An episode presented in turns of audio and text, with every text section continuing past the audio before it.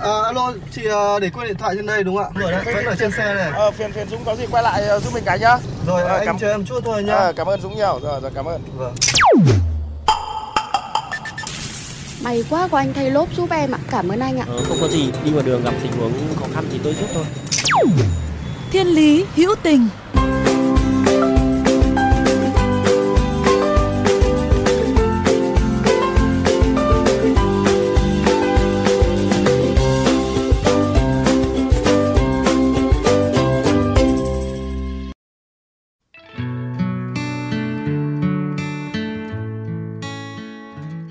Đối với những người có cuộc đời luôn gắn bó với những hành trình thiện nguyện thì mỗi chuyến đi có thể là một trải nghiệm thú vị nhưng cũng có thể lại mang về thêm bao trăn trở là làm thế nào để có thể giúp đỡ được nhiều hơn những người có hoàn cảnh khó khăn.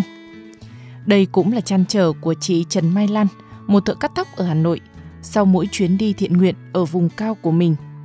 Và trăn trở đó đã được chị hiện thực hóa một phần bằng việc nhận nuôi và dạy nghề làm tóc miễn phí cho những thanh thiếu niên là người dân tộc, để mong có thể tạo ra một giá trị bền vững hơn trong việc làm từ thiện, khi không chỉ mang lại một công việc ổn định cho các em mà quan trọng hơn hết, đó là việc thay đổi nhận thức của một bộ phận người trẻ ở vùng cao về việc tảo hôn, hay việc có một nghề nghiệp ổn định là quan trọng hơn rất nhiều việc lập gia đình sớm.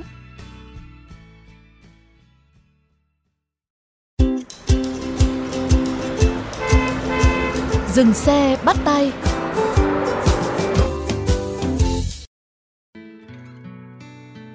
Ý tưởng dạy nghề miễn phí cho những thanh niên vùng cao đã đến với chị Mai Lan sau những chuyến đi thiện nguyện, như phát quà hay xây điểm trường cho những trẻ em vùng sâu, vùng xa, được chị thực hiện trong nhiều năm qua.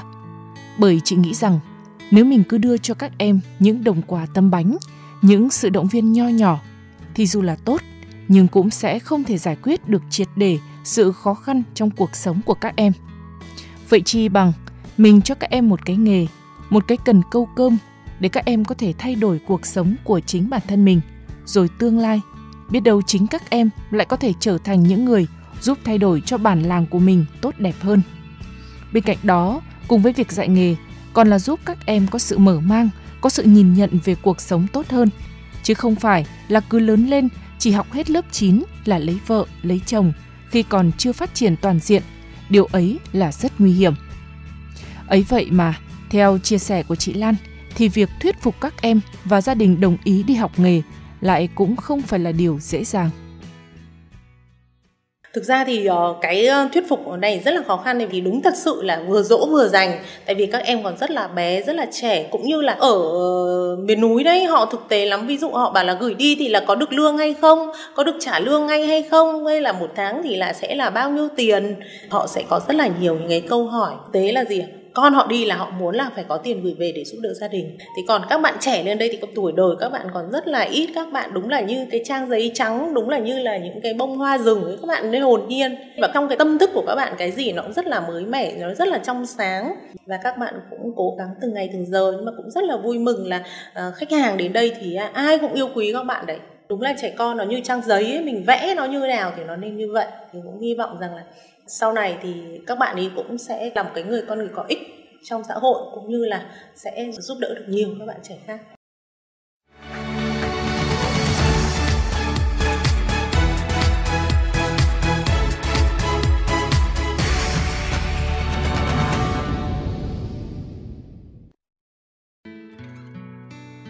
Chị Mai Lan kể, khi đón các em từ miền núi xuống, chị sẽ phải thuê riêng một căn chung cư cho các em. Bạn trai, bạn gái ở riêng tòa phân tách nhau. Và cứ hiểu nôm na là nhà đang có hai người con thì bây giờ sẽ lên khoảng chục người con. Nhưng mà cũng rất may là chi phí sinh hoạt của các bạn nó cũng khá đơn giản nên là co kéo thì cũng vẫn ổn. Thậm chí là mỗi tháng các bạn còn để ra được một khoản tiền nho nhỏ để giúp đỡ gia đình ít nhiều như là mua giống cây, giống lúa để phục vụ cho mùa màng. Hay là Tết đến thì các em cũng có một khoản tiền kha khá để sắm thêm đồ dùng trong gia đình. Hay đơn giản là cả nhà có thể được ăn nhiều thịt hơn trong dịp Tết. lúc đầu tiên tôi đón các bạn ở dưới lên thì ờ, lúc trước thì tôi có một cái bạn quản lý thì cái bạn quản lý này bạn ấy về ngành làm đẹp mà bạn coi trọng hình thức lắm Thế bây giờ là các bạn ở dân tộc thì thứ nhất là bé này, thứ hai là quần thì ông thấp ông cao, nó nói chung là một cái hình ảnh nó nó nó ờ, không có gì để hấp dẫn với cả một cái ngành nghề làm đẹp. Thì bạn ấy có bảo với tôi là chị chị chị nếu mà chị ờ, nhận những bạn này thì để về sau để các bạn phát triển rồi là để lên một cái vị trí thợ chính thì rất là khó. Tại vì làm đẹp thì cần phải có hình thức. Thế thế xong mà giờ tôi nói luôn là không nhất thiết phải như thế. Với nghề thì mình chỉ cần các bạn chỉ cần có một cái tâm tốt một cái tấm lòng nhiệt huyết chắc chắn là các bạn sẽ thành công. Mình nhận các bạn lên thì mình phải có một cái trách nhiệm nhất định. Khi mà uh, sáng đưa đi chiều đón về và nghĩ thậm chí con mình mình cũng chưa thể làm được cái điều đấy. Thực sự ra là lúc ý là ông xã rồi tất cả mọi thứ là nói rất là kinh khủng đấy nhưng mà không rồi mình đã quyết tâm mình làm cái điều gì. Và trong lòng mình cảm thấy thanh thản vui vẻ thì mình sẽ làm. Thế thôi còn ai nói gì thì mặc họ đi với sự quan tâm tận tình như vậy, nên tất cả các thanh niên hiện đang được chị Lan dạy nghề đều coi chị như người mẹ thứ hai vậy. Thậm chí còn luôn xưng hô mẹ con với chị. Nên chị còn đùa rằng ai cũng gọi mẹ, cứ bước vào cửa hàng là cứ mẹ con từ trên xuống dưới nên nhiều khách hàng còn ngạc nhiên hỏi Ôi, sao chị nhiều con thế á? Theo quan niệm của chị Mai Lan, làm từ thiện thì có nhiều cách, nhưng chị muốn chọn một cách mà theo chị thật sự là chân thực và có giá trị.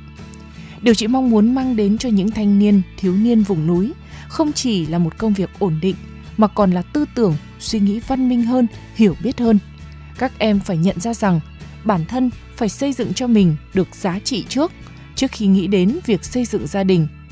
Rồi sau này các em sẽ lại mang những tư tưởng tích cực đấy về chính bản làng mình để góp phần thay đổi cuộc sống nơi đây. Và với chị, việc làm từ thiện không phải là việc mình xác định cho người khác cái gì để người ta cho lại mình cái gì, mà cuộc sống này là phải biết cho đi trước đã.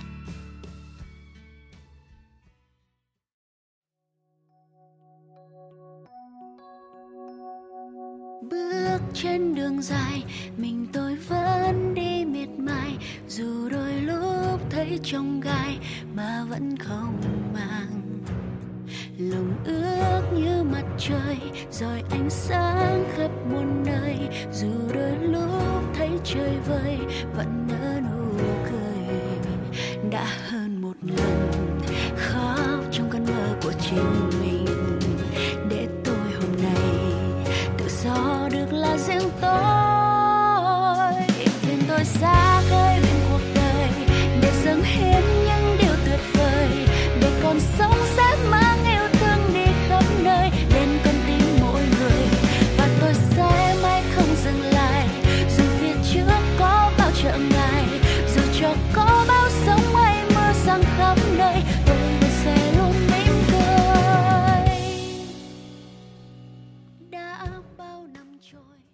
Các bạn thân mến, nếu trong những phút giây của cuộc sống thường ngày hay trên những con đường mà các bạn đi qua có những câu chuyện khiến các bạn nhớ mãi về tình người, tình yêu cuộc sống, rất mong các bạn hãy chia sẻ với chúng tôi qua fanpage Thiên Lý Hữu Tình hoặc email thiên lý hữu tình fm91 a gmail.com.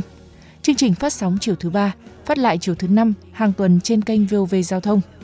Để nghe thêm hoặc nghe lại chương trình trên các thiết bị di động, thính giả có thể truy cập website vovgiao thông.vn, các ứng dụng Spotify, Apple Podcast trên hệ điều hành iOS, Google Podcast trên hệ điều hành Android, rồi sau đó gõ từ khóa VOVGT, VOV Giao thông hoặc gõ tên các chương trình. Xin chào và hẹn gặp lại quý vị và các bạn trong những chương trình tiếp theo.